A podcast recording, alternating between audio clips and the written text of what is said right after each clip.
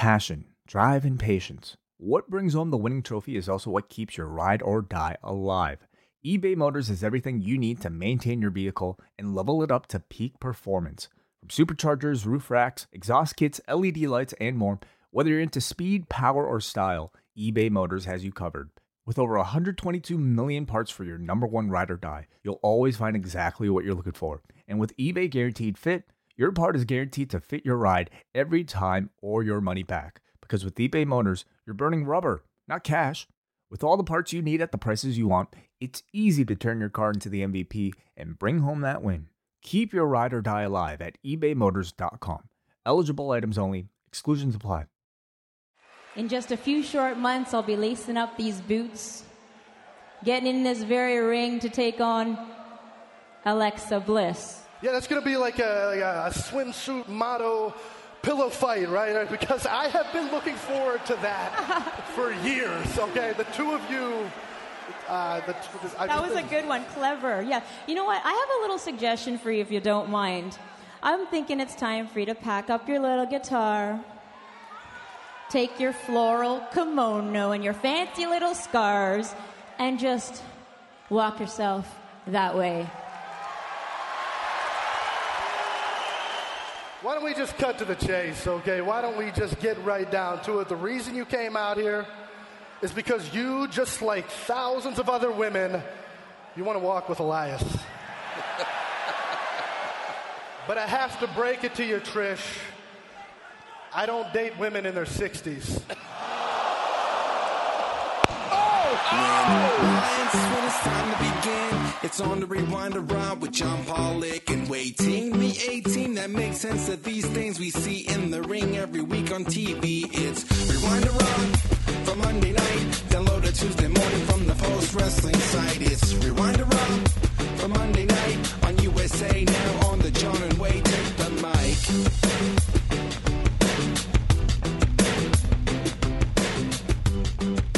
Welcome to Rewind-A-Rod. John Pollock and Wade Ting with you. Thank you for tuning in. Thank you for downloading the show. Wade, it is another very busy week coming up where you and I are going to be on the road along with Braden Harrington and Davey Portman. We've got All In Weekend coming up. Are you ready for what this week entails? Being in a car with you guys for like 20 hours? Not that long. Not that long. They're not even coming back with us. They're only going one way. And then I guess God knows that's going to be a reality show in and of itself of how they get back to Toronto. But we are getting them there. That is true, yeah. Well, I mean, what is it, like a 10-hour ride from Toronto to Chicago? I've done it in 8 to Chicago. Really? Yes. Wow. I probably have actually done it with you. Actually, that's probably the first road trip you and I.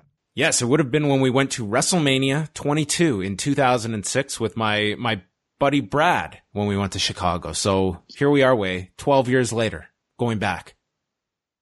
Yeah, I'm wondering if we're going to see any of the same people on that show, because not only did we go to that show, we also went to our first Supercard of Honor. Oh, that's weekend. Right.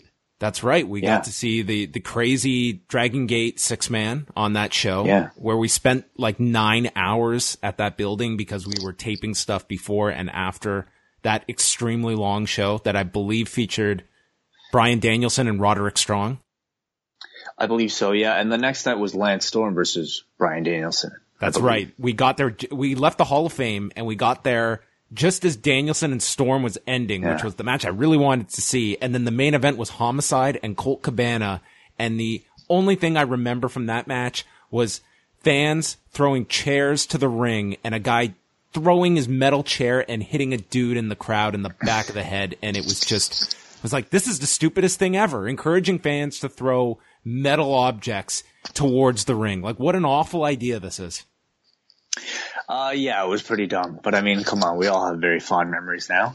And I guess there's a name, Colt Cabana, who's going to be on at All In. That's right. There's our link. There. We got it. So all is set. All right. Well, we should quickly mention that during our road trip, we're going to have lots of stuff up on the website. We'll have full coverage of All In, including a review of the show late that night with myself, Way, Braden, and Davey, covering it from all angles. I may be watching it from the hotel room. Way will be there in some form or fashion, and definitely Braden and Davey will be inside the arena. That's the current setup as we stand here on Monday night, Tuesday morning. Yeah, maybe I'll be at the door, just trying to peek through like the entrance of the Schaumburg Arena there. Anyway, yeah, it should be fun. Oh, we also have had some people asking about the StarCast show that we're doing. Mm-hmm. We're going to be at StarCast on Saturday only, and we're doing a live show there from 10 o'clock to 11:30. And people have asked, do you need tickets for StarCast? You actually don't, because we'll be in the lobby of the Hyatt Regency in Schaumburg, and we'll be doing a show live there. So even if you don't have tickets to StarCast, you can come and just check it out and ask your questions for our live edition of Ask Away.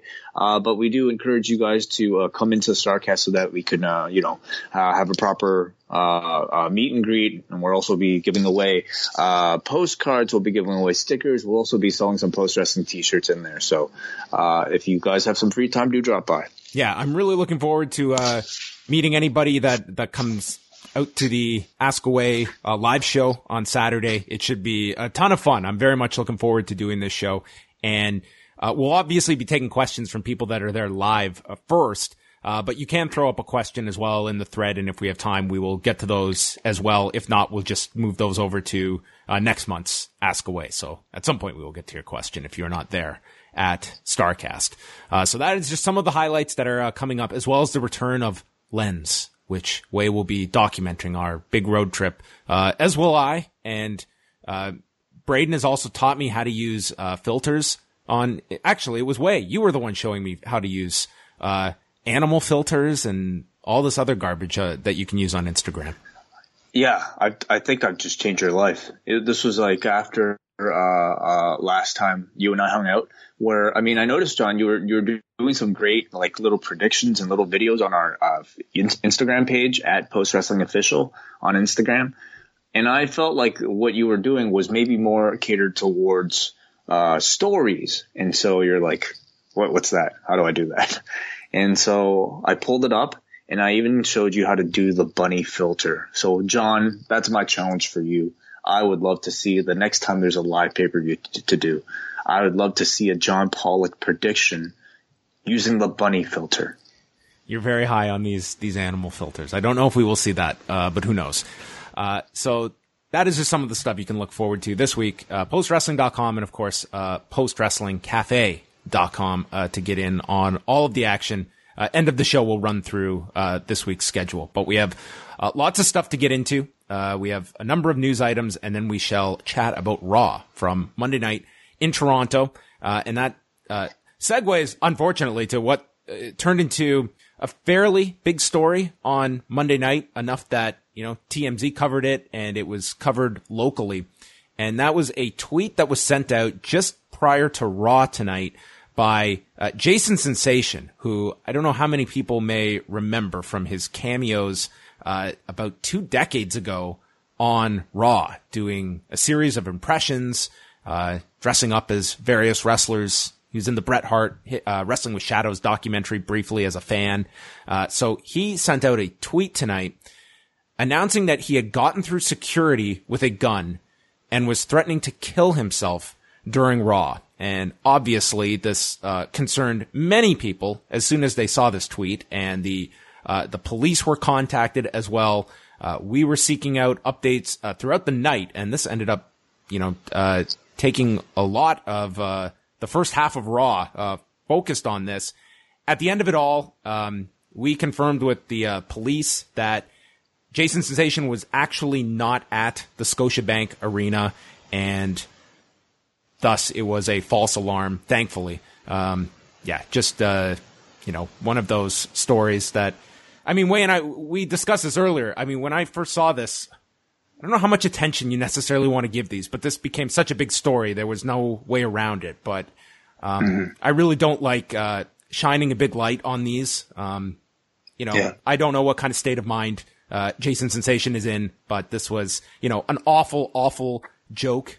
I even saw one person who just got up during Raw and left out of panic, which I absolutely do not blame anyone. if you're in an arena setting, and believe me, this summer, there has been a ton of gun violence in Toronto. I just think it's a horrendous thing to joke about and place fear amongst people in a large setting like a sports arena. I mean, this wasn't a joke, really. Like, no, I think you don't even like to minimize it by calling it that. I mean, I think I went from, you know, being very scared, because I know plenty of people that actually went to the show. You and I thought about going to the show tonight. We didn't. This was in my city. I went from being scared to when I found out that you know, he wasn't even there. It's all a bit of a hoax. I went from feeling that to feeling very angry. But then I'm just like thinking about it now, and it's really just like what this is a call for help from this guy. You know, clearly this man has a lot of troubling issues, and so I just hope at the end of it all he gets the help that he needs.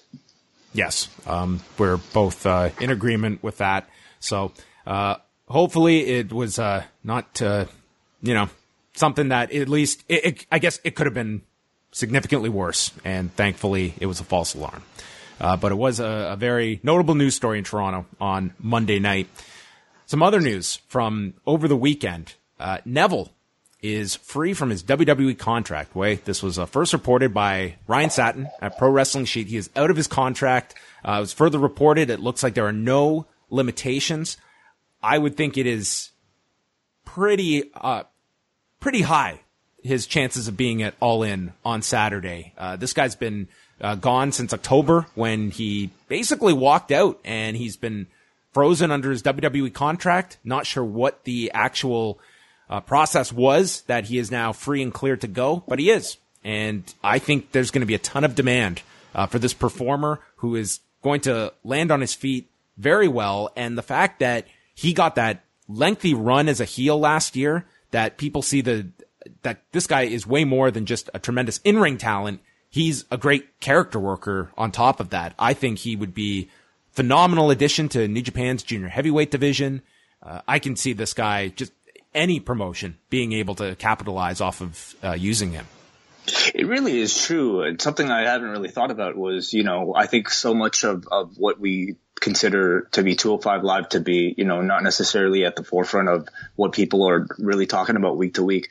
But I mean, that 205 Live run really did help this guy and the public perception of him. Because prior to that, what was he doing? He was just, you know, the man that gravity forgot, you know, the man that creative forgot.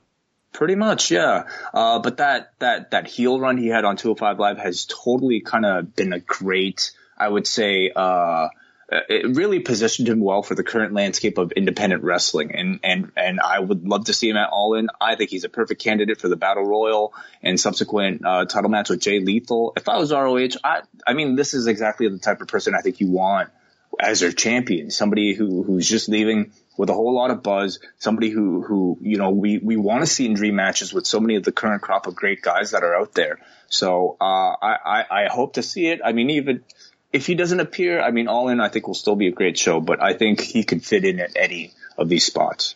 I think that it would be a great if I was Ring of Honor, I'd go ahead. I'd do the title change. I think that would add so much buzz for their pay-per-view next month and so many fresh ideas and matches.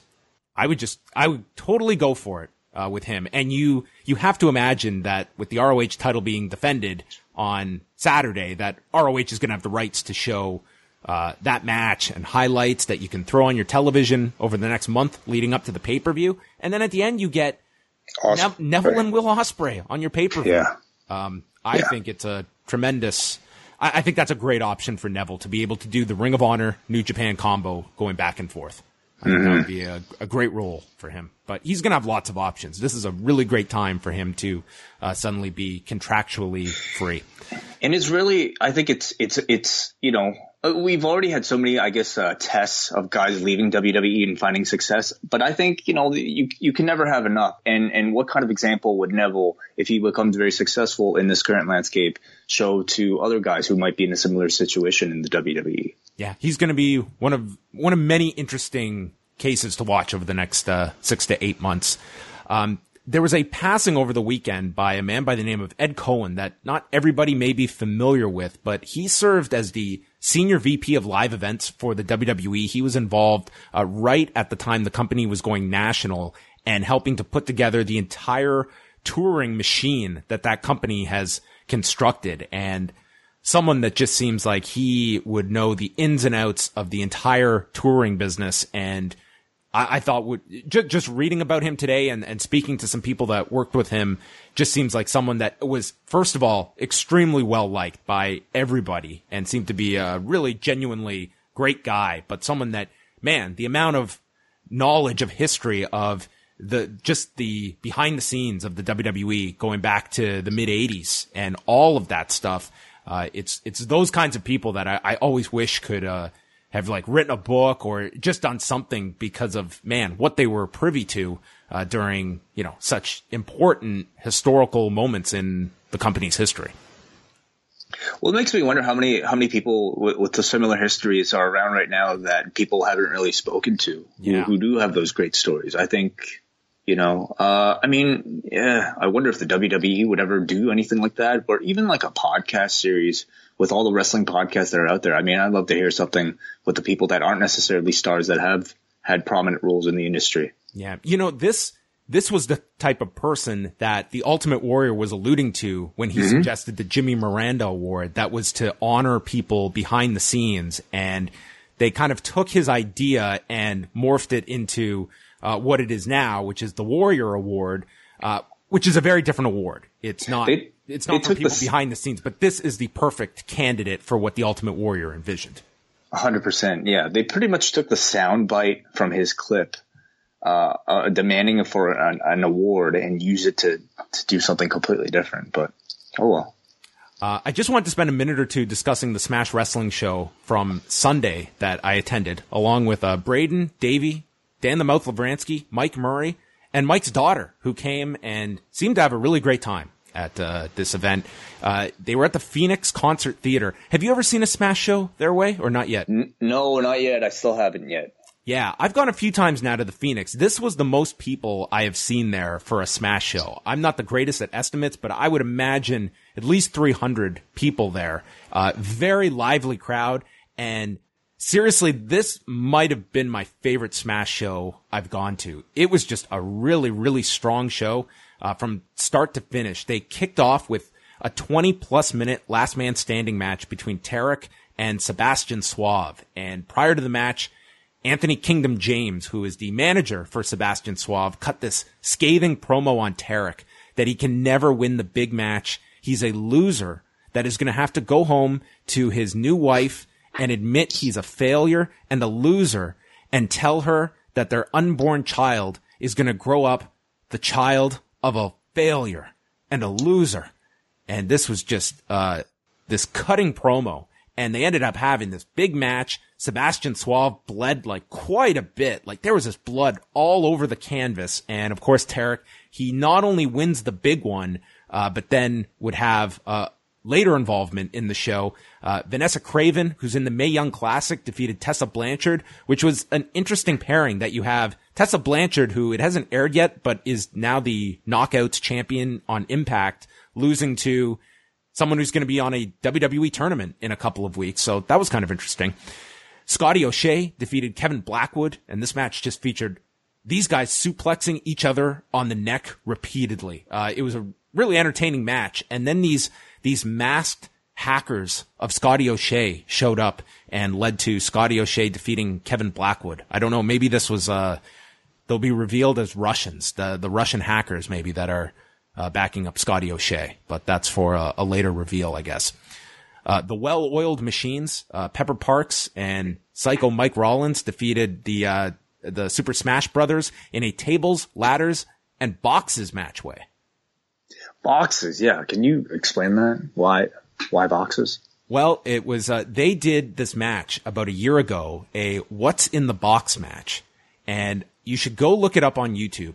And it is one of the funniest videos you will see from Smash. The Well-Oiled Machines do these elaborate entrances with like musical montages and fight scenes in the back, and they just it's a total in-house thing that has gotten over to this audience, but it's made boxes part of their gimmick and their charm. And Today, actually, is the anniversary of the very first TLC match at SummerSlam 2000, so look how coincidental that is. This match was just a lot of fun. The night before, I watched the ladder match at Triple Mania, and these guys did, like, the most insane spots you have seen in a ladder match, like, just some breathtaking stuff, but your heart's in your throat watching some of this stuff. In this one, they did their requisite ladder spots and table spots that you didn't feel, like, this got over tremendously well. The audience loved this, but some of the biggest reactions were these empty cardboard boxes that had been wrapped up with wrapping paper and just smashing them on guys. And everyone went crazy for the boxes. I was like, this is brilliant. They're getting the biggest reactions for the safest weapons in this match. That's a well-worked tables, ladders, and boxes match, in my opinion. Mm-hmm. Daniel Garcia, who is, I believe, like 19 years old, he defeated Kevin Bennett, Brent Banks, and John Greed. I was talking to a lot of listeners, so this was the one match I didn't really catch a whole lot of, other than the entrance. Kevin Bennett has a really fun entrance where he comes out with this big entourage of guys that are all like fist pumping and stuff, and it's a fun entrance. Jeff Cobb defeated PCO and Brody King, and we got an appearance by Destro, the handler for PCO. So 2 weeks in a row, I got to see PCO and Destro together, and Destro came out and brought PCO back to life. He used his electrical equipment to bring PCO back to life, and he did his Wei Ting horrifying moonsault. Oh my God, really? He does this every show now. You know what? As I'm watching this, and maybe I'm really just late to the dance on this realization, it's like this is just an updated version of Paul Bearer with the urn. That's what this guy is. Destro coming out, brings him back to life. Unfortunately, Jeff Cobb overcame the resurrection and won with the tour of the islands to Brody King. Cobb looked great in this. This was a, fun 12-minute three-way between these two. And then the main event saw Tyson Dukes come out, and he's limping, and he cut this really heartfelt promo that his pride wants him to continue to wrestle, but it's against his better judgment. He can't wrestle tonight. And also mentioned that his mother is apparently very ill. And so he's giving this speech that he can't wrestle tonight. So in his place is Tarek, who is coming back for the main event. And he's going to take on Joey Janela, with the winner crowned the new Smash Wrestling champion. And Tarek wins the match. He gets presented the title by James Key, who is one of the officials at Smash Wrestling. And then you had Sebastian Suave, Tyson Dukes, Brent Banks, who was one of Tarek's former tag partners. The four of them are in the ring, and it's like the Smash kind of homegrown originals all together. And this was the big crowning of Tarek, winning the Smash title for the first time. The audience just loved it. This was a really great show. If you have not been to a Smash show, this was one I was really glad I went to. I knew I wasn't going to be going to WWE this week, so I wanted to make it out to this, and I was really glad I did. I had a very, very fun time at this show. Well, that sounds awesome, man. Sounds like a really great time. Yeah, and their next two shows, they're doing one the afternoon of Hell in a Cell, which is a mystery show. They're not going to announce anything ahead of time. And then in October, on October 14th, they're doing a show. I've never heard of this way. None of the wrestlers are going to be paid. They're working the show for free, and admission is free, and any donations that fans choose to make is going to be given. 100% is going to be given to the staff at Smash Wrestling. None of it's going to the wrestlers or covering any costs. It's all going to the staff members that work for the promotion. I think that's like the most unique concept I have ever heard for an independent wrestling show. I cannot ever recall that. It's really interesting. It's really, really interesting, and I think I'm very curious, and actually it sounds very brilliant of an idea. Yeah, so those two shows are going to be at the Rec Room, which is just by Rogers Center. But a follow-up too, Joey Janela tweeted that he actually was involved in a what sounded like a minor car accident on his way back from Toronto, because the driver of the vehicle had fallen asleep on the interstate. But he tweeted that he's fine, people are fine, but it sounded like a bit of a scare. The taxi driver fell asleep? No. This was a driver. Sorry. A driver, yeah. Gotcha. I think one of the wrestlers he was traveling with. Oh, well, thankfully, I had not heard that. That's, glad to hear he is okay from that. All right. Well, those are some of your news and notes. Of course, you can always go to Post Wrestling for All of these stories and more. But now we go into Raw from Monday night. Their first of two nights in Toronto. Actually, I lied. We should mention off the top that they had a big announcement prior to Monday night's Raw, and that was that SummerSlam weekend will be in Toronto next year way. Mm-hmm. The whole weekend. The whole weekend. We won't have to go far. They announced this through ET Canada, of all places, getting the big scoop. And they're also, of course, with Brooklyn and New Jersey hosting WrestleMania week next year, we figured SummerSlam would be moving away from Brooklyn for the first time since 2014. So it's going to be in Toronto, and they're also moving it up a weekend, which means if New Japan keeps their usual schedule, that is going to be an insane weekend way of SummerSlam, TakeOver, and the G1 Finals. It could all be the same weekend. Oh, wow. Yeah, why not? Just bring it on. Mm-hmm. So that's happening next year, and they're also going to do a SummerSlam Fan Access Convention at the Metro Toronto Convention Center. So there you go. Next year, SummerSlam in Toronto. But up first was Toronto for Raw. Show started out with Roman Reigns coming out, and they recapped the Shield's reunion last week, and wouldn't you know it, Wade, they have not only a new Shield t-shirt, but it is customized with Toronto on it. That's right, yeah. They tend to like to make these limited edition shirts now for all these cities. And I guess this time it's, you don't have Brock Lesnar with the Suplex City shirt anymore? What's the biggest thing? Shield. So, yes. That should be part of the story, is that you become a Universal Champion, you get these limited edition t-shirts every week, and therefore your merchandise pay goes up dramatically because of a new shirt every week for every town.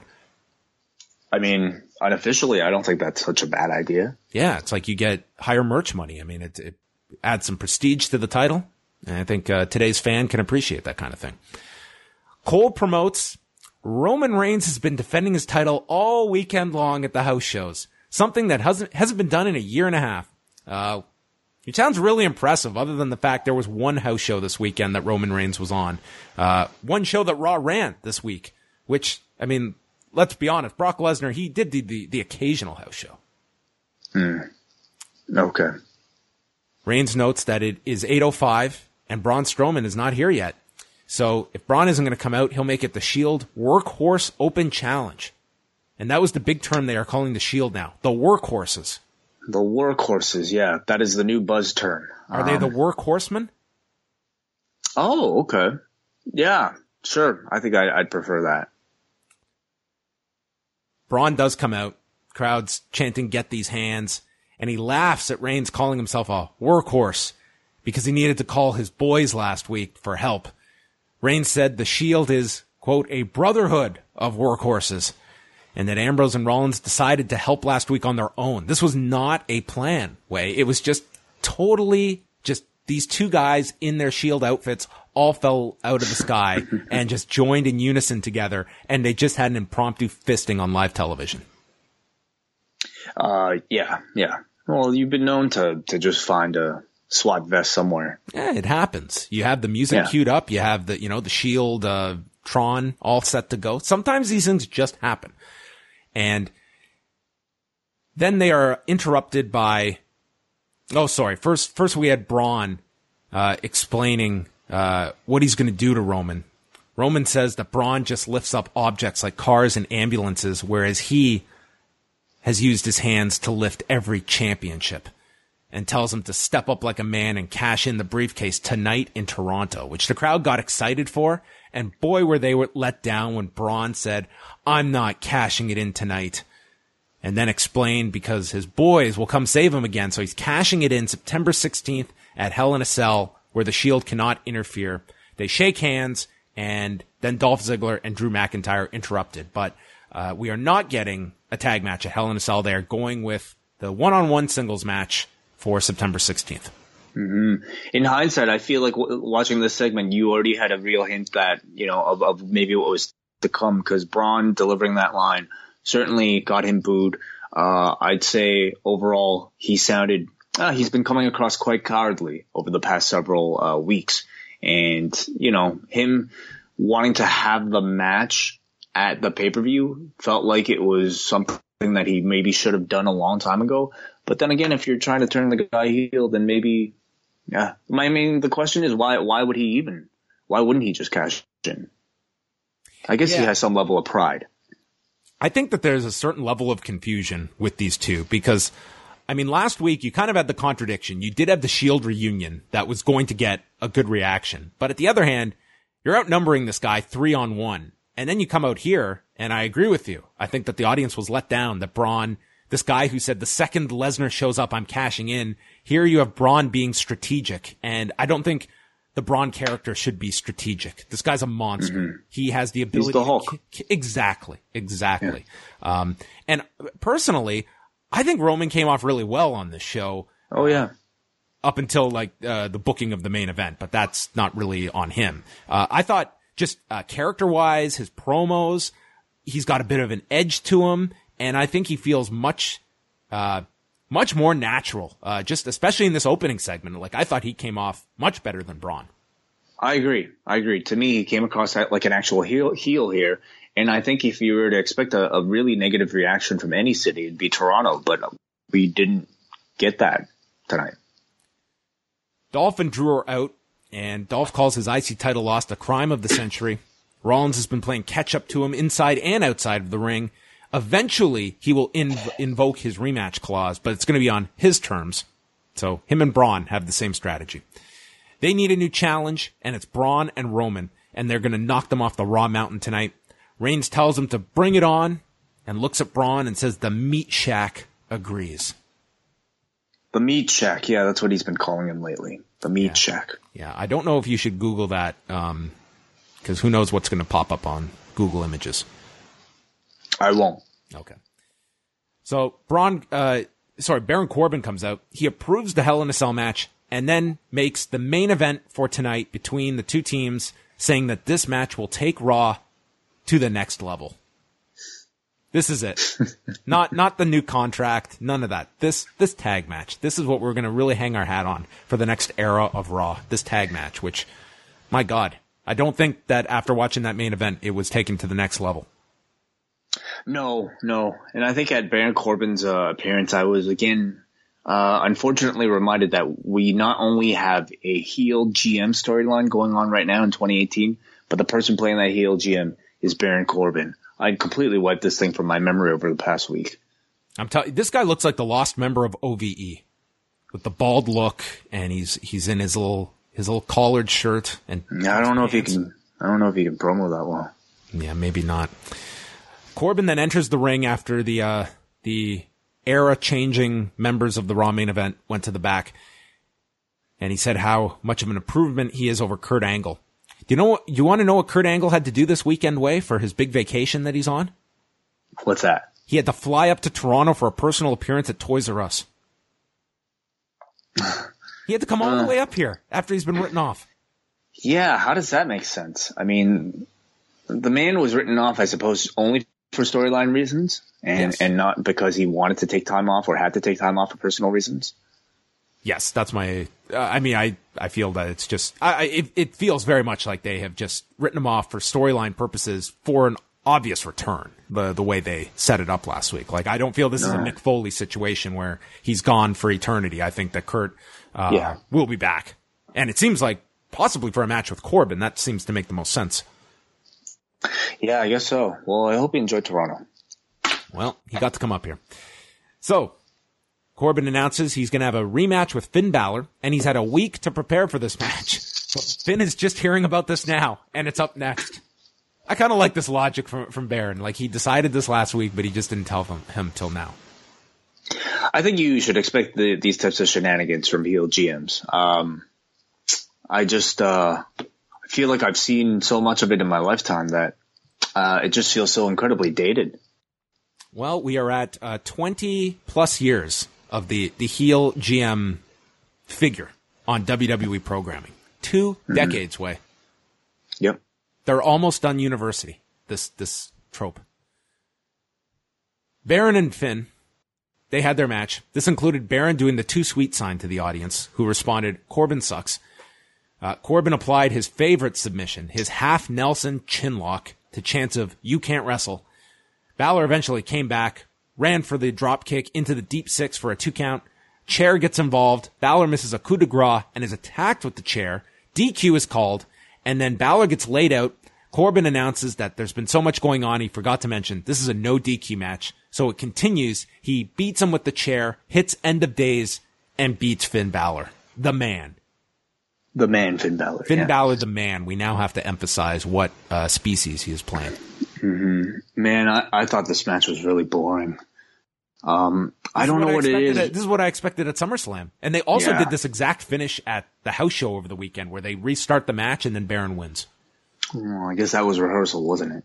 I guess so. I don't know what it is, but they seem to love starting their episodes of Raw with these Baron Corbin matches. And I do not understand. And here, we didn't even give Finn a real chance to get the crowd back. They did this DQ finish, which I think you could expect with a storyline like this. But, man, I thought this sucked. And what is it building to? You know, a match with Balor again? You can't bring the demon out again. So I guess could this storyline be Finn Balor now having to face and beat Baron Corbin, this incredible threat, as the man? They should really introduce the – you did send me the comic, so I read this about Finn Balor and how he can only go to the well so many times with the demon because it takes so much out of him. That should be the story here, is that he cashed in all of his momentum, that never-ending momentum. And now he's on the downside. He's on the come-down from using all of this, and he sucks. He's got nothing left. Yeah, he used it all at SummerSlam for that win. The comic suggests that every time he puts the headdress on, which is the source of the power, everybody, he starts to get greedy. And he doesn't want to get too greedy. You know what should happen? This is what they have to do. They explain this. And the next time he uses the demon, he just goes into a rut. He's just losing matches every week. He is just dead. And then, in the middle of a match, when Finn has no energy left, out comes Destro. Okay. PCO's guy. Yeah, I know. And he electrically charges Finn Balor to life, and now he has found an answer to regenerate. Well, yeah. I think you would have to explain that a little bit. I'd love to see PCO in modern day Raw, though. He's been pitching for a match with The Undertaker. Oh, yes. Why not? I would love to see that at Super Showdown. It's the last time ever. First time and the last time ever. Yes, that would be it. Oh, man, we could get Jacques doing interviews. Speaking of which, we had our feature on Triple H and The Undertaker. This is going to be interesting over the next few weeks because they are promoting Evolution, Super Showdown, and Hell in a Cell simultaneously on the same show. So we have Triple H and The Undertaker, and they got selfie promos from Ric Flair, Christian, Mick Foley, Jeff Jarrett, and my favorite, Kevin Nash on the phone. Kevin Nash on the phone? Why? What's so crazy about that? The fact that he couldn't just film like 10 seconds to just shoot over on Dropbox or a goddamn like text message video. We had to call him up and get a phone message. Maybe his data was running low for the month. You know, I have no Wi-Fi here. I'm just on my 3G, and I really can't go on the video here. Yeah. You know. Yeah. I think they're doing a great job of pushing this Taker Triple H thing. And again, like it feels like it's a match that really has no reason to exist anymore other than maybe as some type of, mid-card act. But they're treating this like it's a major event, a headliner for the stadium show. And they're doing everything they can by bringing in all this nostalgia, all these legends to comment on it like it is a big match. And I think they're doing a very good job. I like it. This is pro wrestling 101, is you introduce a match and you make it feel important and you just drive it home. Yeah. And I like the idea that, it's one match they're promoting for the Australia show. It's not like they've got a whole card to push. It's just the one match. And I don't think it's all that difficult that you can have multiple cards being promoted at the same time with varying degrees of urgency.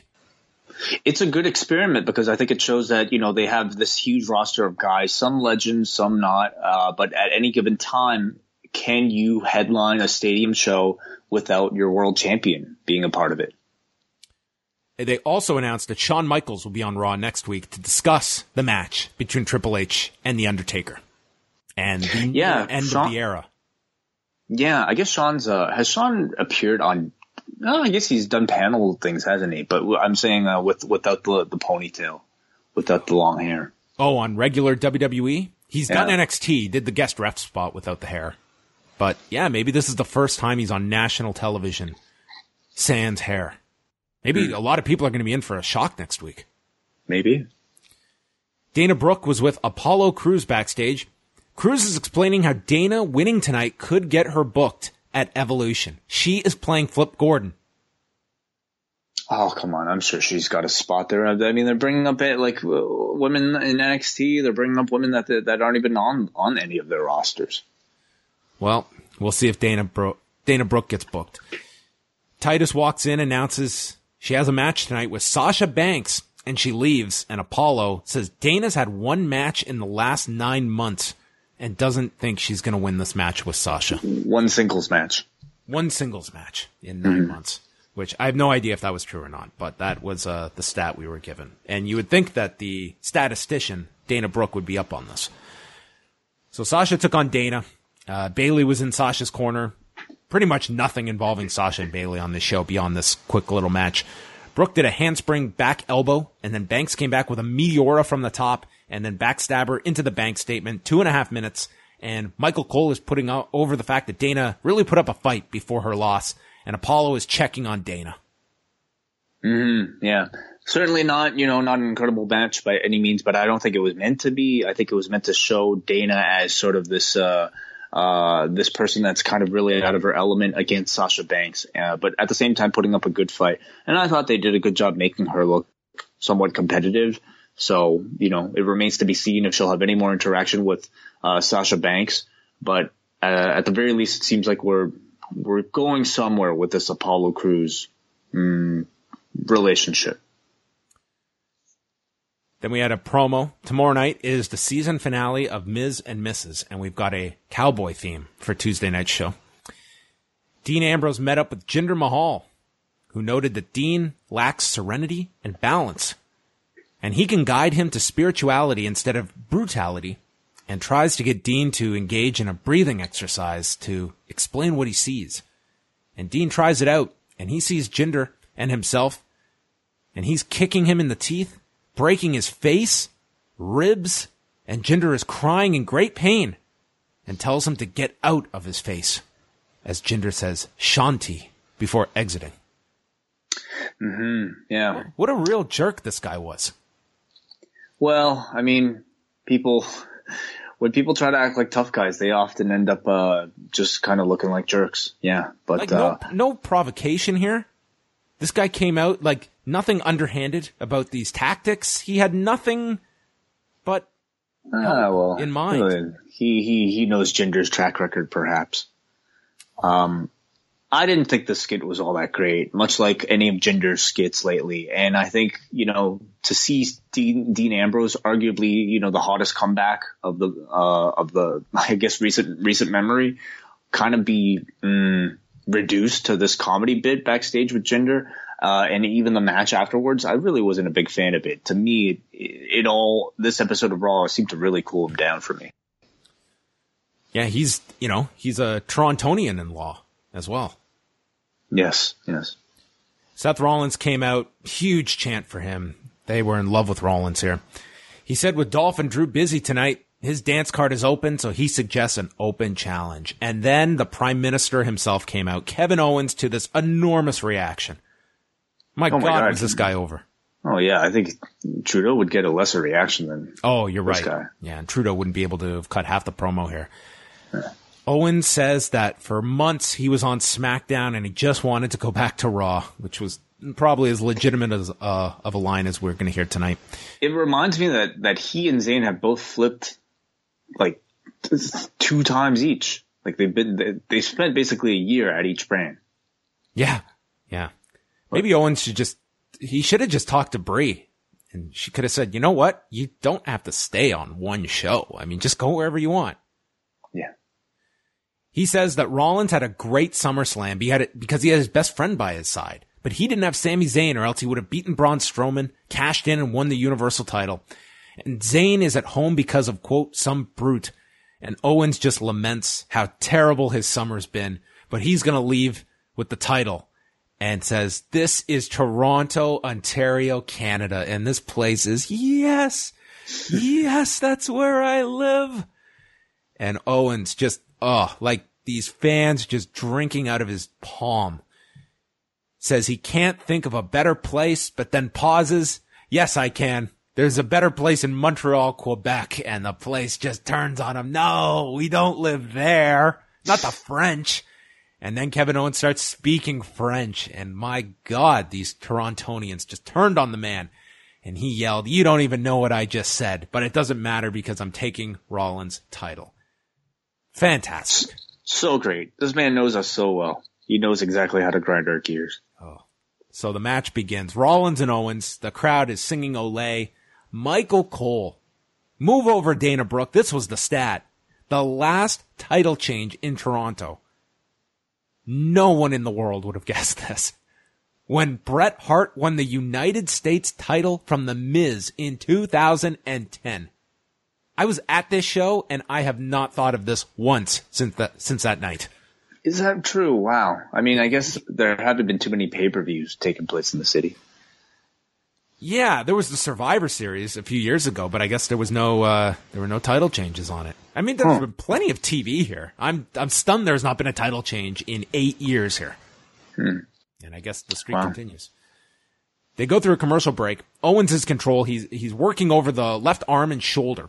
Rollins gets thrown into the barricade, but then Owens missed with a cannonball. And then to set up the second commercial, we had consecutive suicide dives from Rollins.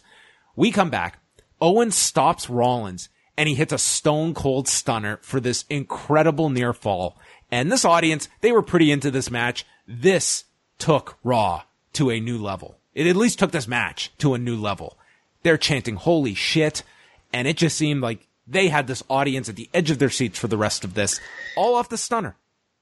They chanted, holy shit, off of the stunner. And I think it was more so, you know, not any sort of element of danger, but the surprise that Kevin Owens, for no reason seemingly, pulled out the Stone Cold Stunner, a move that I think obviously every wrestling fan knows, but it just I don't know why he did it, other than the fact that it's really cool. Rollins then turned a sunset flip into a buckle bomb. Owens comes out of the corner with a super kick. Everyone's going nuts for the near fall. They trade shots on the turnbuckle as Corey Graves compares this to a Toronto Maple Leafs game.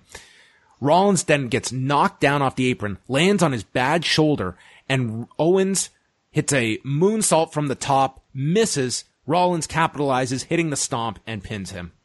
Highlight of the show. This was outstanding, this match.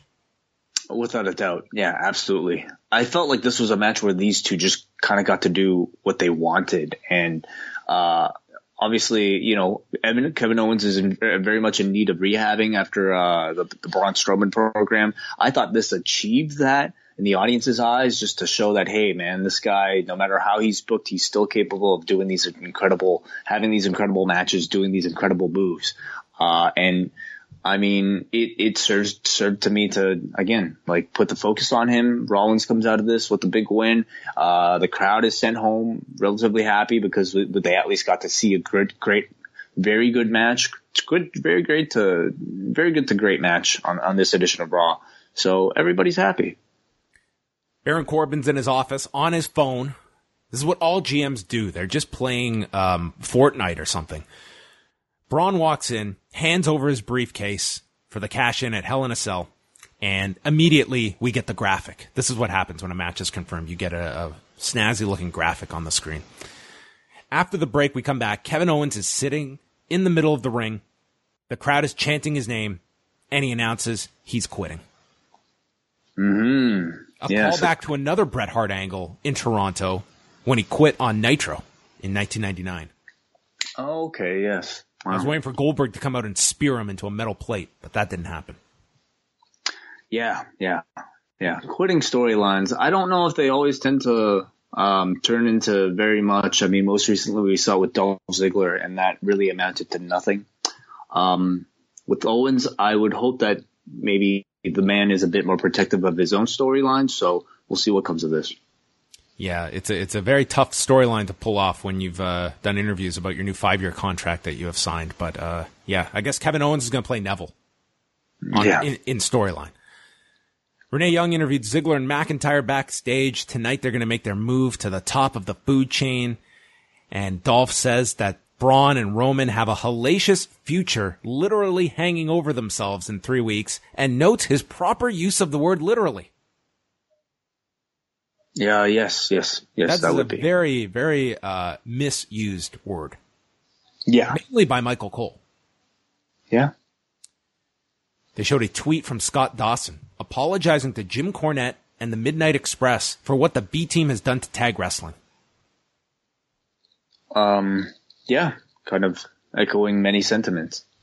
Man, this sets up a Jim Cornette cameo on Raw.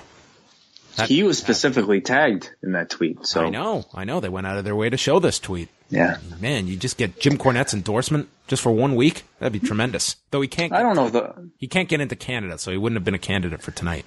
That is true, yeah. I don't know how much the man is traveling right now, but man, I feel like Jim Cornette would be such a great addition to any of those tag teams in this Raw division that could really use a good manager. Just imagine Jim Cornette and Paul Ellering just coming on for a month with these two teams. The turnaround in their perceptions on television. Yeah. Just a month. And then you could write them both off. I think both teams would be in better places. The B team took on the Revival. This was a non-title match. And went a considerable amount of time, considering who was here.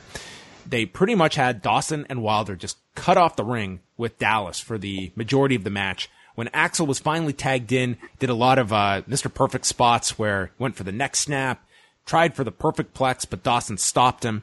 And we did the inside cradle spot from SummerSlam with, once again, they tripped over him, and Axel had the inside cradle on top, and this time Dawson kicked out, so they avoided that. Wilder tags without Axel seeing him. They hit the Shatter Machine, pinning Curtis Axel, and then they deliver another one to Bo after the match. Both are down. The Revival grabbed the tag titles, and they mentioned teams like the Road Warriors and Tully and Arn, and now we've gone to the B team, who have made a mockery out of tag team wrestling, and they hold on to the titles and can take them whenever they choose to. Top guys out, and they clink their titles together. Mm-hmm.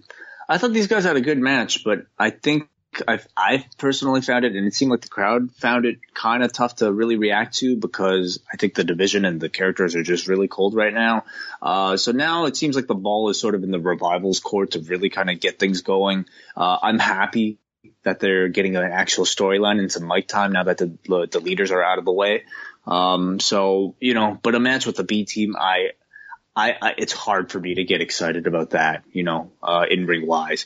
I just really would love it if they just put the belt on the Revival very quickly and then have the Revival move on to somebody else. Yes. Worth noting was that at the big house show that Roman Reigns defended his title at Sunday in Rochester, Matt Hardy did wrestle with Bray Wyatt. They did the three-way tag match, and then Matt Hardy afterwards stated he called it his send-off. So maybe Sunday was his final match for now, if not for quite a long time. Elias is in the ring. Big pop as he introduced himself. Everyone's going nuts, yelling, "Walk with Elias." And he says he's going to sing his greatest song, but then he had an epiphany. He quotes Drake, who started from the bottom, and he literally meant here in Toronto. The city is bottom feeding, and calls it a hole. And then he brought up John Tavares, Elias's good pal, who just signed with the Toronto Maple Leafs this offseason, from the Islanders. And he called up Elias and said that going from New York to Toronto, there was no bigger disappointment in life than that. I love that line. Just great. Mm-hmm. And then, yeah, excellent. Yeah, Trish Stratus's music hits, and she comes out. Big hometown reaction. Elias mentions that she's taken a break from changing diapers and notes what a big deal he is. She responds that she's a big fan, but when Elias speaks about her hometown, he's going to have to silence his cell phone, hold his applause, and shut his mouth. Elias, who I thought was tremendous during this segment, He jokes about how Toronto will never see a Stanley Cup in their lifetime, which led to the audience chanting, "Go Leafs, go," for the most grammatically incorrect sports franchise. And then he pretends they're chanting, "The Leafs suck." Trish then compares it to Elias never winning a WWE championship. And then she promotes the Evolution match with Alexa Bliss. Elias asks, "Is this match going to be a swimsuit pillow fight?" And Trish tells him to pack his guitar and get the hell out of here. Elias says he knows what's going on here. She wants to walk with Elias. But Elias doesn't date women in her 60s, and Trish slaps him. This was a great segment. I really enjoyed this. I thought Elias was great. He was fantastic. Really was. Great at commanding this audience, and great lines that were written for him or by him, used on Toronto. Again, man, are we that easy of a target? Toronto Maple Leafs, Montreal, like that's really it. That's how you can get to us, I suppose. It's cool. I thought Trish talk weird. Yeah, these are the go-tos. I thought Trish was excellent too. You know, seeing her come out, I feel like it's been a while since we've seen her speak on a stage like this. I feel like I sensed a bit of nervous energy in her delivery, perhaps. But I thought honestly, so. I thought it was, you know, well, I mean, not as natural as, you know, she typically has sounded. Of course, yeah. I think that'll happen to anybody when they're out of practice.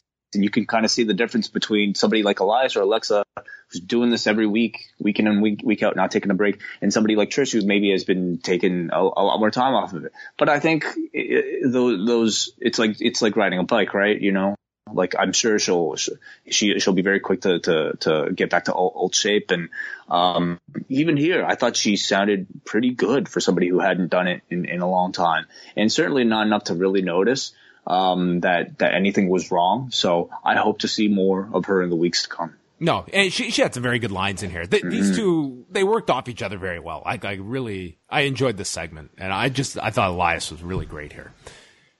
So it ended with Ronda Rousey and Natalia coming out, and we come back from break, and Trish is there with the two of them as Alexa Bliss and Alicia Fox come out. Bliss calls it such a great Raw moment seeing the three together, who she labels as Miss Underwhelming, Miss Overhyped, and Miss Completely Irrelevant, which I found kind of interesting that Rhonda, Trish, and Natalia all married her, so it should have been Mrs. Oh, okay. A little thanks to me.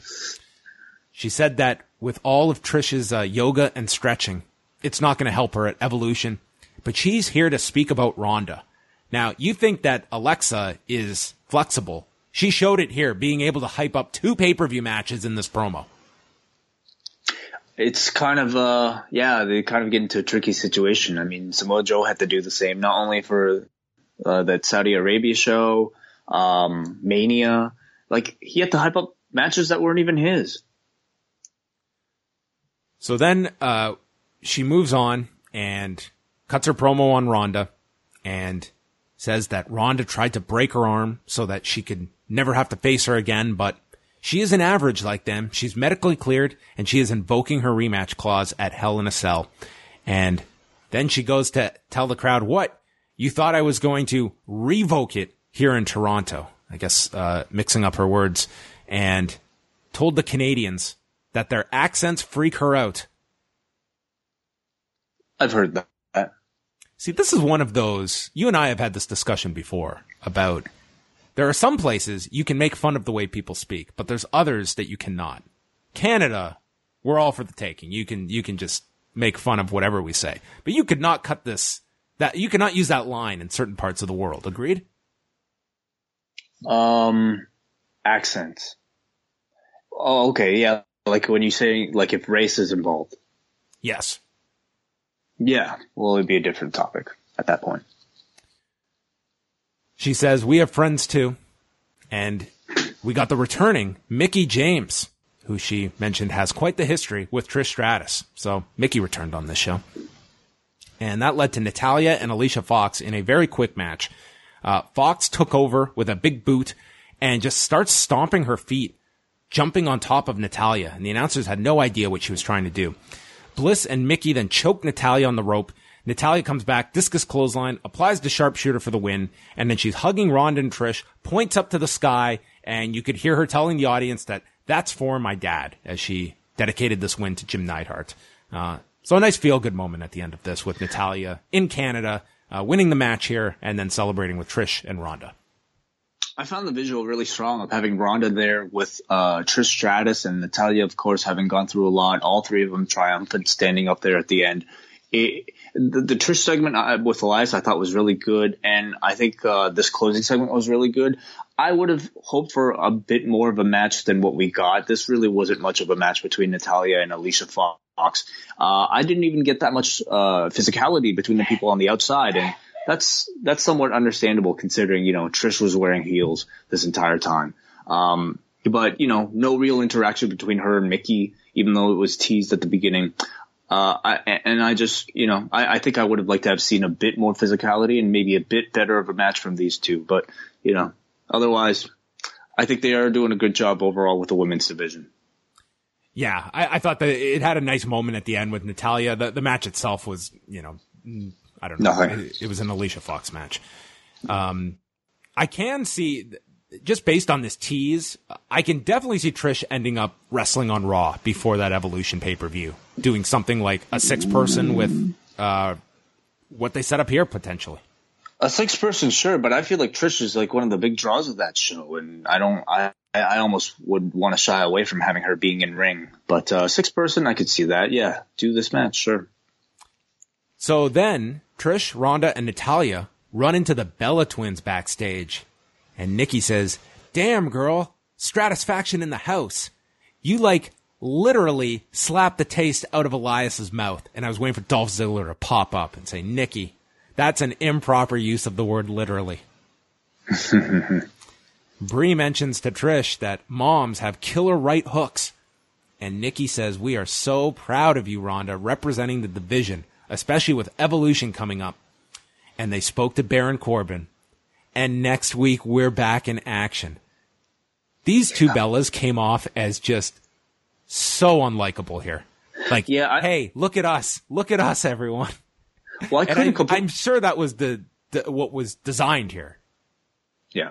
I couldn't completely hear the audience's reaction, but I could hear something, and I don't imagine it to be cheers to the reaction here. I mean, seeing the way Nikki Bella talks, you can't help but dislike her because she has that same kind of like very disingenuous voice every time she speaks. Her, I'd say Nikki more so than Brie.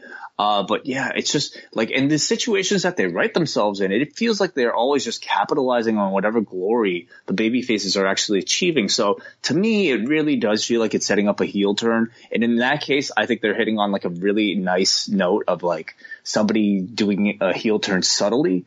But it could not be a heel turn. This could be them trying to push them as baby faces. Then I'd be giving them too much credit, wouldn't I?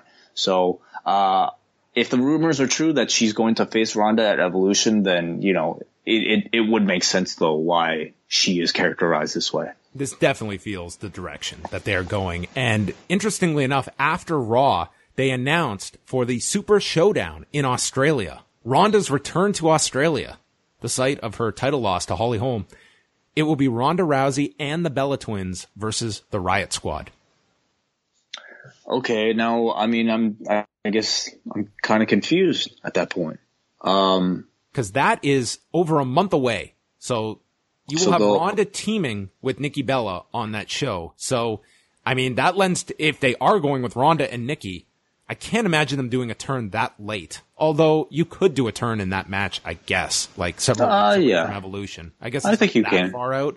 But no, man, that would make sense. That's a long time to go with Nikki and Ronda as best buddies here on Raw. Yeah, I think that would make sense. Then we got another video on Hunter and Undertaker with more cell phone promos, including the return to Raw of Steve Austin. Mm-hmm. The highlight of this was the backdrop he had behind him. I didn't know what this was. It was very, I don't know. It's just something like the Broken Skull Ranch, I bet. I guess so. Booker T, Big Show, and Diamond Dallas Page. I guess I was judging this on backdrops, and Booker T with the Muhammad Ali and Tupac posters won. Okay. Austin then predicted that Hunter is going to win with the pedigree. Smart man. And, yeah, so we got a lot of cameos here. I would almost argue that with Monday Night Football coming back in 2 weeks, I would have tried to have you know, gotten like an Austin to do an actual... I would have brought some of these legends back over the next few weeks. Yeah. I think they're starting with Shawn, you know, obviously the person most relevant to the whole feud. Now, could you bring in other guys? I suppose so. It's all dependent on what the other guys feel like doing. I'm sure they'll make time for it. Would you be willing to pay them? I'm sure they can afford it. Yeah, you can. I'm not saying all these guys, but for me, Steve Austin, I don't know if you just want to put him in like a throwaway video package on a cell phone. If I'm Steve Austin, I think it would be worse to just show up on Raw to what? I don't know, be a background player in an interview segment. At least like a cell phone footage thing was, you're not really losing all that much. You're not giving the people that much, right? You have Austin come out and you got 10 minutes to really solidify your generation that you led, and Hunter and Undertaker's roles during that huge period. I mean, the guy can come out and cut a great promo, and I think you could promote it and come up with a great way to weave it into this big match that you are selling for Australia. Well, I'm assuming that's Sean's role next week to do that exact thing. Baron Corbin was on the phone again, and he's talking to Stephanie McMahon, and he's going to sort everything out with Kevin Owens, because they're very good at dealing with contract problems. Corbin is calling on a masseuse, and then Lashley comes in. And what an interaction this was. In the history of men speaking to one another, you have never seen a more wooden back and forth between two people than this. There was just nothing between these two that screamed that this was a real person conversation. Well, I mean, the acting is just, I mean, it's really bad in wrestling, but I think it's especially bad with somebody like a Baron Corbin, who just, he really just is a terrible actor. And Lashley, I think has been really bad on this run too. I don't know if it's the material that they're giving him, or maybe he just doesn't have it, but man, these are two guys who aren't necessarily doing all that well in the acting front. You're a pretty intimidating guy. You're not all that different from Bobby Lashley. In your history of speaking to people, Way, have you ever been smiling at somebody, patted them on the shoulder, and then gone stone face to scare them and walk off? Have you ever tried that on someone? Not that I can recall in recent memory. Maybe when I was young. I'm curious if anyone out there has ever done that to someone in a real-life setting. So Bobby comes out. He's been told he has a match by Corbin, but Baron forgot. He's got two opponents. Baron's big plan to teach Bobby Lashley a lesson was facing the Ascension. I have nothing to say about this match. He destroyed Victor. Connor never even got into the match. He knocked him off the apron, and he won this handicap match in 2.5 minutes, which was basically a singles match with Connor just watching on the apron instead of on the floor. That's what this was. Yeah, kind of. I kind of understand what they're going for with Lashley. You know, they're trying to give him like the Braun Strowman thing, trying to make him, giving him some entertaining squashes.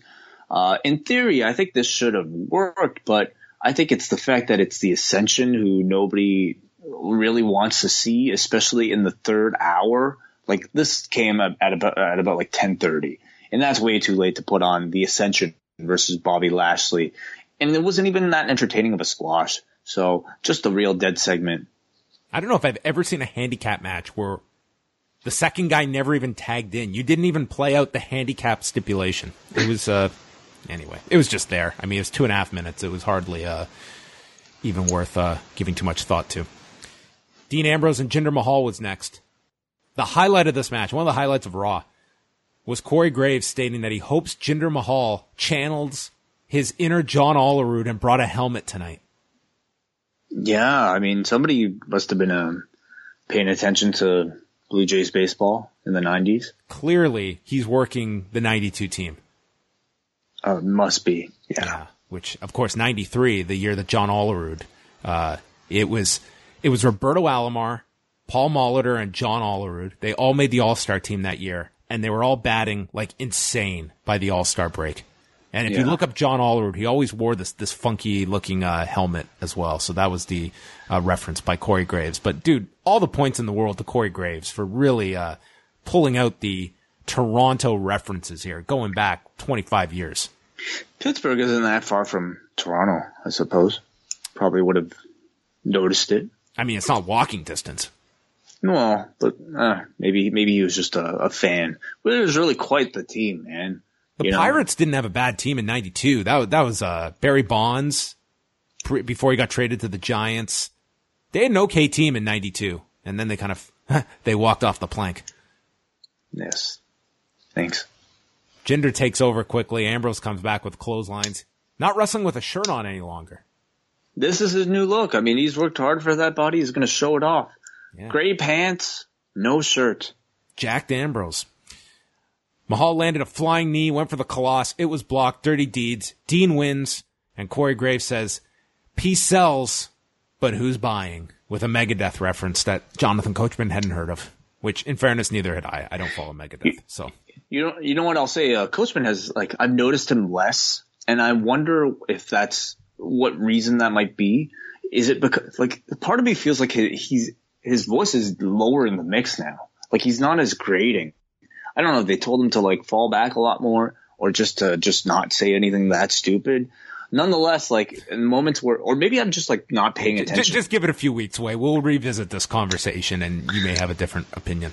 Well, maybe I've just, started to tune him out that much that, I don't really let him bother me anymore. But there are times where I do notice, and I just, I think it's – I'm still a little bewildered as to, why he's even there because he just, clashes with the other two so much and not for anything that's beneficial to the discussion at all. They're just – it's often just, things – him asking what's that or, saying something completely – that's so completely, that doesn't have any service to the overall story. So I don't know. He's also not working with two people that are going to be there to catch him in one of those moments and help. They are there more to laugh and stomp on this guy who has just tripped over his shoelaces, and they're going to laugh at him on the air. So that kind of just compounds some of these silly comments Coach makes, which makes for quite the combative broadcast team. But did you happen to see any highlights of the Triple Mania commentary on the weekend? Did you hear about any of this? I saw the Vampiro clip. So of him calling for his fucking music. Oh my God! Like an all-time clip. Where Vampiro is getting set for his angle with Conan, and Conan calls him out. And Vampiro is calling the show ringside with Matt Stryker. And Vampiro he is waiting for his music to play, and steam is coming out of him. Not literally, figuratively. And he is so furious, and he just is, "Where's my music?" And then it just escalates. Play my fucking music. He starts mad. He starts using the commentary in order to tell the production staff in the back. Obviously he didn't have some type of private line, so he had to tell the world to tell the control room in the back. And I haven't seen the whole show. I only saw bits and pieces because I was watching the UFC card, but I did watch this whole angle. And they have Conan and Vampiro who do this whole angle, and they're speaking Spanish. So Matt Stryker cannot translate this. So you have Matt Stryker. He calls over to Hugo Savinovich, who is calling in Spanish on the other Twitch stream, next to them, and he's yelling, "Hugo, did they just say it's loser leaves Mexico? What was the stipulation they just announced?" And it was just, I mean, this show had its moments, both good and bad. This is not a bad show. It was quite the spectacle, but man, the commentary, if you just watch some of the highlights, it was just very unprofessional at times. The amount of swearing and talking to the production people and not being able to translate basic stuff. It's just, what is the point of having an English announce team if you can't convey any of this stuff to your audience at home? Anyway, another topic for another day. Then we go to Roman Reigns backstage. He is with Braun, who walks in. He doesn't like Roman. Roman doesn't like him. But tonight, the only thing getting slaughtered is McIntyre and Dolph Ziggler. And then he's got 20 days to think about how Braun is going to destroy him and take his title. And Roman comes back and says, well, on day 21, you're going to wake up and realize you just couldn't get the job done. I thought Roman was, scripted very well on this show. I thought he had some very good lines, and he came off. I didn't even see him so much as a heel on this show. I just thought this was someone that, just sounded like he's got that edge to him that I thought worked for him on this show. I didn't notice any heel qualities at all. What would have been, Braun was clearly more heel of the two. Yeah, Roman I just thought was characterized as like a good hero. Yeah, this was, I thought this was a good week of Roman Reigns as champion. Next week for Raw in Columbus, it's the last Monday without Monday Night Football. So for this last show, competition-free, we have got the Bella Twins returning to take on the Riot Squad, the B Team versus the Revival for the tag titles, and Shawn Michaels will appear on the show. Big show. Big show. But no big show announced. Main event, Roman Reigns, Braun Strowman against Dolph Ziggler and Drew McIntyre. They got in control of Roman, and Ziggler applied this sleeper that went on forever. Michael Cole tried to convey Roman's fading. Yes, this is going to be the end of the match as Roman Reigns succumbing to the sleeper hold by Dolph Ziggler. And Coachman adds, it's close. And then Roman just powered right out of this thing. They kept Roman away from Braun. Braun's yelling, I'll end this. And it's Reigns in this for the whole time. He gets belly-to-belly suplexed by Drew McIntyre back into the heel corner. Ziggler then leaps in and takes a Superman punch. Roman finally tags Braun, who comes in. Drew is waiting, but then Braun is just staring from the apron. They pull Roman back and start stomping him. Braun's watching all of this as the legal man, and then the referee calls for the bell. This was the flattest finish you could envision. This audience had no idea what was happening. Yeah, so officially, what is this, a DQ? Because they were beating on the illegal man for too long? I guess so. Yeah, whatever. It didn't matter. We need John McCarthy to do a pro wrestling command course for stuff like that. Jimmy Corderas could run that course. Oh, yeah. I just thought this match was so boring. And again, like being this long into the show, I think it was just really difficult. And I understand why they were doing it. They had this angle to build up to, but man, it was just hard to have the energy for it. And I think this crowd reflected that same thing. Braun then comes in, he looks down, he lifts up Reigns and yells he's not finished with him yet, headbutts him, tosses him around. Dean runs down first. He gets attacked and laid out with the Claymore zigzag combo. Then Rollins runs down, still selling his shoulder from the Owens match. They hit him with a zigzag, and then Braun delivers power slams to all three members of the Shield. And then Braun poses with Drew and Dolph to end the show, which Coachman says they wanted to change the game, and it's game over now. So we have aligned Braun with these two heels. So you certainly came off this week seeing Braun as the heel in this program, which is a little puzzling, but it is the direction they are going. Well, Roman is the big project, and I think Braun needs Braun is his opposition. And rather than find two other baby faces, I think this does make sense because you have McIntyre and Ziggler that are working a program already with Rollins and Dean anyway. So to turn Braun, will it work? It kind of worked tonight, although you can argue whether or not it worked because, while the crowd didn't boo Roman here, they didn't exactly cheer him either, I feel. I just kind of saw the crowd being a little indifferent for this angle at the end. So, I didn't dislike the finish, but by this late into the show, the lack of good in-ring action, it just simply wasn't enough for a closing angle. I thought this main event was really quite dull. Yeah, I don't know if it's just reacting as well to the Becky Lynch turn, but it just seems like you have these people that the audience clearly gets behind, and it's like your mission that let's make them heels. And I don't know. I think with Roman and Braun, I feel you could almost go into this Hell in a Cell where it's just, you choose your side. You don't have to definitively label either one of them. And I think that could work because I think ultimately Braun if you're going to make him a heel, I think there's a way to do it, but it's not aligning him with Dolph Ziggler and Drew McIntyre. So we will see. I don't feel like this is a permanent heel turn. I think it's just out of convenience because they're to make it a 3-on-3 thing. But ultimately, for what, though? Like, you're not building to a 3-on-3 match. No, that's true. Maybe they are going to do it on an episode of Raw, or maybe they're doing something for the Australia show. And they'll maybe try to ride it till then with a number of rematches. I'm not exactly sure. You're going to do that 6-man, and the Australia show may be it. Like the Shield reunion match together. I mean, you now have your 3. Yeah. So, I think doing house shows, I think it's all good for all that. But I don't necessarily see this being a full heel turn for Braun because I think he's a very effective babyface. And it feels like it'd be weird to just ruin that. Remember also, we can expect a Dean Ambrose turn at some point too.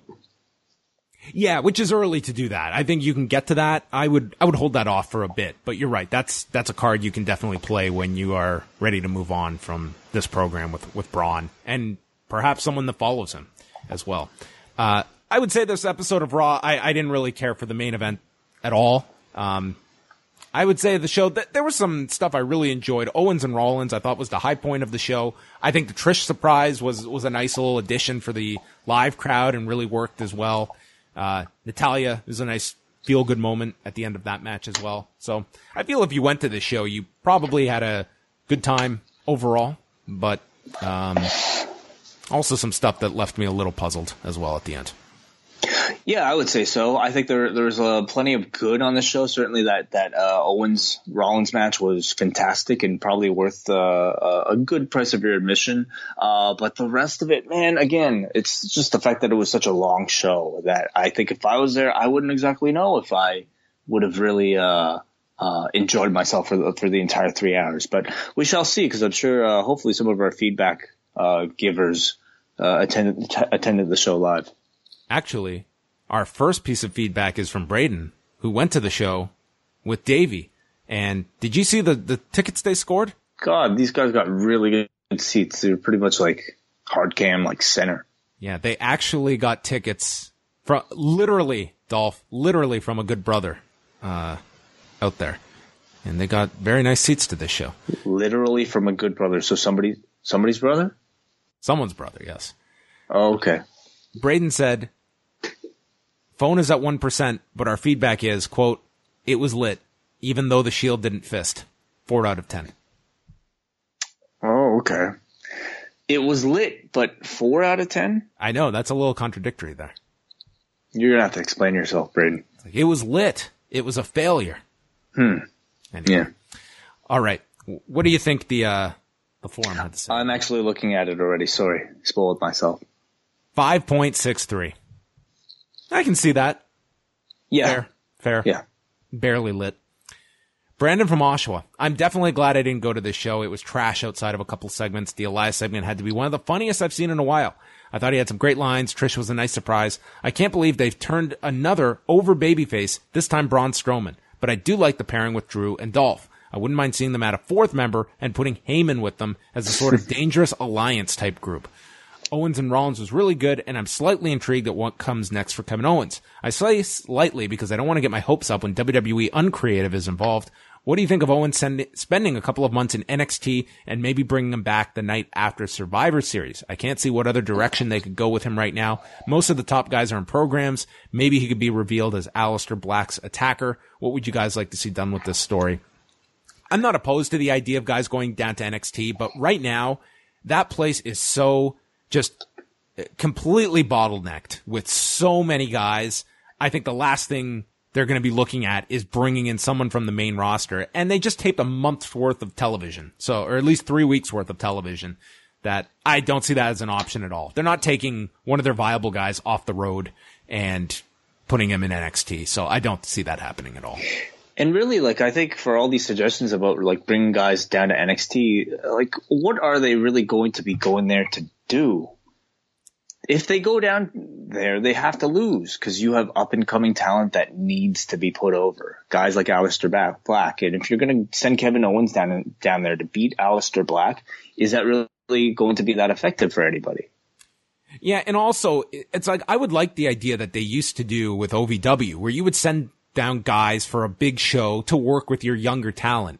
If Owens is going down there, and it's only to work with an Aleister Black or an Adam Cole or a Kyle O'Reilly, it's like, these guys aren't, you know, changing their skill set overnight working a program with Kevin Owens. You know what I mean? Like, I just don't see it working in this current incarnation of NXT, where it's just, it's so deep with talent that you have enough experienced guys in NXT to work with your lesser experienced guys, that you don't need to be using a Kevin Owens in that role. So yeah, in long story short, I would be surprised if Kevin Owens even misses a week of TV.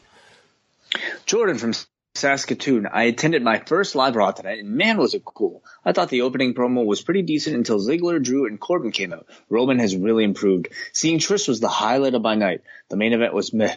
Rollins and Owens had the best match. I thought it was a really good show overall, but I didn't have to listen to Coachman all night. Special thanks to John for taking the time to talk to me during the Smash show. Oh, well, it was very nice to meet you, Jordan. Yes, he is here on his trip. Mark from Vaughn writes, outside of the IC title match and Trish surprise, nothing of note happened on this show. The combination of Braun with Dolph and McIntyre is just awkward to me. Would have liked to have seen the widely speculated Wyatt reunion. His question, my assumption is they'll be back in New York for 2020, but it's nice to see Toronto get another big show after the success of Survivor Series weekend in 2016.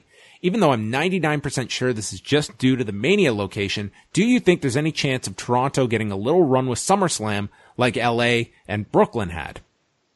What do you think, Way?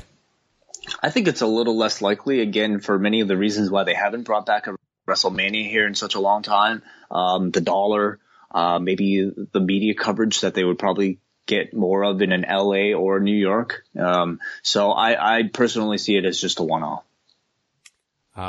Someone here also added, in addition to the six-woman tag for the Super Showdown, they have announced the Shield against Strowman, Ziggler, and McIntyre for the Australia show. So that's been added as well to Super Showdown. Well, there you go. Yeah.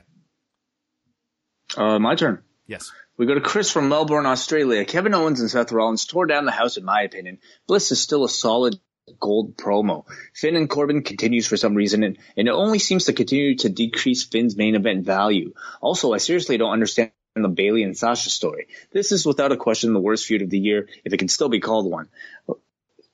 Lastly, as someone who is going to Super Showdown, I can say the only reason I want to see The Undertaker wrestle is that I have never seen him wrestle live before. That guy is legit seemed to be having problems at WrestleMania with Cena. Question, has Renee or Beth been announced for commentary during the WWE Evolution show? Yes, they both have. For Evolution or just from the Mae Young Classic? Oh, sorry. Yes, yeah. Mae Young Classic. Yeah, but I would assume that's going to be – I think the team is going to be Cole, Renee, and Beth at Evolution. That would be my impression. I don't see Renee doing play-by-play. I think they'll keep Cole in that spot. Yes. Chris in Mississauga, I was at the show tonight. Balor and Corbin really seemed to take the energy out of the crowd and definitely dragged too long. Owens and Rollins was excellent. The stunner near fall was especially great. Elias's John Tavares reference was great. Trish was a nice surprise. I didn't like the ending of the show with Braun coming off as a heel, teaming with Ziggler and McIntyre. Regarding the whole Jason Sensation thing, I don't think the majority of the arena was aware of it. Didn't really see any extra security or police presence in my section, and at one point, I heard the person behind me ask the usher about it, and they didn't really seem to know about it as well. Glad everyone was safe, though. Yeah. It's kind of really, nerve-wracking, to think, how would you get the word out about something like that? You know? Yeah, I mean, there was that incident over the summer with the Foo Fighters concert, and they had put out this warning about staying away from a certain area, and everyone's going into hysteria saying, why? What is going on here? And it's this tough act of you want to take as many preventive measures as possible while not also causing mass hysteria. But for all those people in that arena that are wrestling fans, I mean, I could envision that tweet circulating real quickly. Anyway, there's no easy answer when you're dealing with something like that, other than to take the utmost precaution and treat it as, as serious as you can. And I imagine the WWE are having a big meeting probably about something like this, about what to do if they haven't already. you know, in the future, if God forbid, you know, a threat like this happens again. Mm-hmm. So anyway, we go to Noah from Vaughn. I was at the show tonight, and I got to say it was awesome. Great match from Owens and Rollins. Elias and Trish segment was hilarious, and the crowd was into almost everything on the show. Overall, fun show. A solid medium coffee with milk and sugar. Matt from Melbourne. Nice to see a slightly above average Raw for a change. It's interesting how much they're promoting the upcoming Taker Hunter match at Super Showdown. In addition to this, they've already announced Cena and Lashley versus Elias and Owens, and Miz versus Bryan, with the winner getting a title shot. Do you expect WWE to promote any of the other matches on the card besides Taker and Hunter? I'm not sure where the show fits in as a legitimate pay-per-view, network special, or house show. I think it's going to be promoted after Hell in a Cell for the next, I guess it's only going to be 2 weeks, the turnaround. They'll use those 2 weeks to promote it as a pay-per-view. And I think they're just going to push Taker and Hunter until Hell in a Cell is done and then do the hard push for those 2 weeks. That makes sense, because they are the only two guys not wrestling at Hell in a Cell. So yeah, you don't need to promote the rest of the card. It's nothing gigantic. You can get away with just Hunter and Undertaker being the focus, and they're making it feel like a big match. Adam from Barry. Hey guys, this was my first time watching Raw in 7 months. I only tuned in tonight because the show was in Toronto. It seems like I'm not missing much by skipping these shows every week. Other than Rollins versus Owens, which was a pay-per-view quality match, and a nice surprise by Trish, the rest was mostly forgettable. The crowd was dead in a lot of matches and segments tonight, including the Braun heel turn. 4 out of 10. Jalen from Pickering. I was there live and prepared to give this show a 6 out of 10. Give this 6 out of 10 show a 7 just because of the crowd, but the stupidity of the final segment brought it back down. I'm taking a shot in the dark here, but I think Owens might return as Mr. Money in the Bank. Braun gave Corbin his briefcase, and Corbin was on the phone with Stephanie talking about Owens. They can give Owens the contract to make him come back and pull some BS that Braun didn't cash in, but was just given the contendership. What do you think about that idea? I don't think it'll work, especially, I mean, I don't really like it. I think you're really kind of fucking up the sanctity of this Money in the Bank gimmick if you're playing, going through all these loopholes like that. Also, Braun's a heel now, or at least for this month. I mean, what does Braun care if he's getting the title match regardless? Who cares if someone else gets a title match as well? Well, he spent all this time beating this guy up, winning a match. It does create the issue for Braun that here is this guy now that inherits this spontaneous title shot that he's going to have to constantly be concerned about, that he thought he's eliminated, that threat for the champion. Yeah. I'm not a big fan. That outline, I can completely see that idea happening. Yeah, I wouldn't be a fan of it, but I'm not a fan of a lot of stuff. Right. My turn. Oh, I think it's you. Okay. We go to Adam. The 45 segment Balor the Man versus Corbin match just made me happy that Way's nephew is safely back at home without any knowledge that it went down. I feel like he would think that the demon is pretty cool, though. Were Seth and Dean stuck in traffic on the Gardner during the aftermath of the main event? Sure felt like a long time for them to get out there. I feel like less of a Canadian, but I cringed at everything Trish was a part of tonight. Elias upstaged her with better lines, and Way is right. The Bellas together are unbearable. I'm just going to go have some maple syrup and balance things out. Great call leaving Sean for next week. With this crowd, it could have been pretty ugly. At a time, They were afraid to really put Sean in front of these Canadian crowds, but that was so long ago, I don't know if that would happen now. Do you? I think you might get a bit of an initial kind of nostalgic, you screwed Brett chant. But then, like, I think at this point it's all in fun, and Sean would probably crack a joke about it, and we'd all go, ha, ha, ha, that was a good time. Anyway, so yeah, I don't think it would be a complete hindrance at all. But an update, my nephew is actually back in Japan, but he's also looking up Kalisto matches. He says, like, he texted me, do you know Lucha Dragons? I'm like, yeah. Oh, the short guy, he's really cool. Kalisto wasn't in the match, but the Lucha House Party tag last week on 205 Live was tremendous. It was Grand Metalik and Lince Dorado against Tony Nese and Buddy Murphy. Very strong match. And the Brooklyn crowd stuck around, so they were, like, into the match. I'll have to send him a link. Yes. Or send him the street fight from Triple Mania, which was just apparently just a violent match. Don't send him that, actually. I wouldn't feel good about that. Okay, we go to Anthony, who says, the highlight of Raw was seeing the kid dressed as Roman Reigns in the crowd during Roman's entrance. Adorable. 10 forever will be the ACC's, to me, out of 10. No, the best fan was when Kevin Owens was walking to the back to the side of the ramp, and there was a dude with his hands on his head in stunned disbelief that Kevin Owens was walking out, and he looked right at the camera with the most shocked look on his face. That was the best fan I saw on Raw tonight, if you go back and watch this. MJ, 3-hour Raws can drag, so I'm going to focus on one of the Raw segments of the year. Trish Stratus walks with Elias. Tremendous. Only thing I felt was missing was Rousey tossing Elias and bonding with Trish, and Bliss was great on the mic after. Here's to hoping Owens legit quit and cements his place on Mount Rushmore at All In this weekend. Well, that ain't happening. Dub says, I thought the Elias segment was pretty electric tonight. The stuff I did watch was good. Commentary had me laughing quite a bit. Taylor from Sydney. I don't know. I really don't know. Tonight had its moments. Love seeing Trish and love the Elias segment. Seth and KO was excellent. KO's I Quit was intriguing, but not sure where it leads. Braun teaming with Dolph and Drew was logical, I guess, but it's the threesome no one wanted, but I guess it's the threesome we need right now. I'm still really not excited about Hell in a Cell, and I doubt I will be, but I guess that's what happens with SummerSlam, between SummerSlam and the Rumble. Keen to hear what you think the direction is with KO quitting. Is it just a brand switch or something else? I think he's back on Raw probably by next week. What do you think?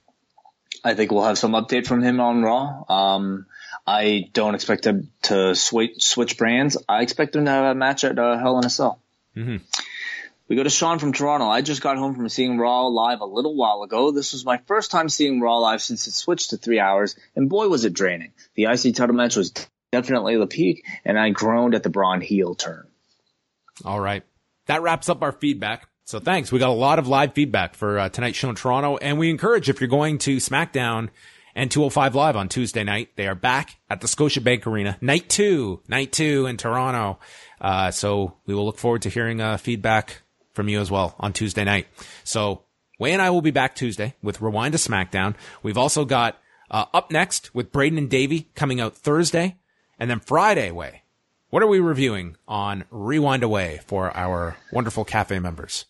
Well, the four of us will actually be on the road to Chicago during the day, but we'll have recorded at that point our review of the New Japan Pro Wrestling G1 special in Long Beach from 2017, night two of that one. Of course, this was the tournament to crown the inaugural IWGP US champion, a main event that took place, spoiler alert, between Kenny Omega and Tomohiro Ishii that I think a lot of people have probably watched and remember very fondly.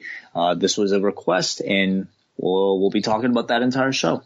Yes, so you can look forward to that. It might feature Kenny Omega and Tomohiro Ishii, but everyone knows the real main event of that night in 2017 was Hiroshi Tanahashi versus Billy Gunn. A name that I think I was very still perplexed to see again a year later while looking up this card. Yes, we will go through that entire show from 2017. That's coming up Friday. And then, of course, Saturday night, big review of All In. And if you're a member of the cafe, we should have a lot of bonus stuff coming out this weekend as well. So you want to stay tuned to all of that, all of our road trip coverage, lots of stuff to look forward to. And if you have some time, you can check out my interview I did with Guy Evans over the weekend. He is the author of the new book on the history of WCW entitled Nitro. We chatted for about 45 minutes on the history of the company, its gigantic heights and monumental fall in quite a quick turnaround. So lots and lots of stuff. I recently reviewed his book, and it was really, really outstanding stuff. So I encourage you to go check that out. And finally, we've also got the double shot this week. I skipped over it. Any tease for us, Way? I think you'll be talking about Triple Mania, won't you? I'm going to try and watch some more of it on Tuesday. I will definitely be reviewing last week's Lucha Underground that featured the haunted house match between Mil Muertes and the Mac. So that is to come. And if I get to watch more of it, I'll chat some highlights of Triple Mania. I will not get to watch the whole thing's 5.5 hours. That's a lengthy watch. Right, yeah. And of course, being the elite this is their go home week as they hit the All In. So we'll see what type of content they put out, and we'll be talking about all that. All right. That'll wrap it up. Hope we get to meet many of you this weekend when we were in Chicago. It should be a very fun time there. Thank you to everybody for listening, and we'll be back Tuesday night. Goodbye.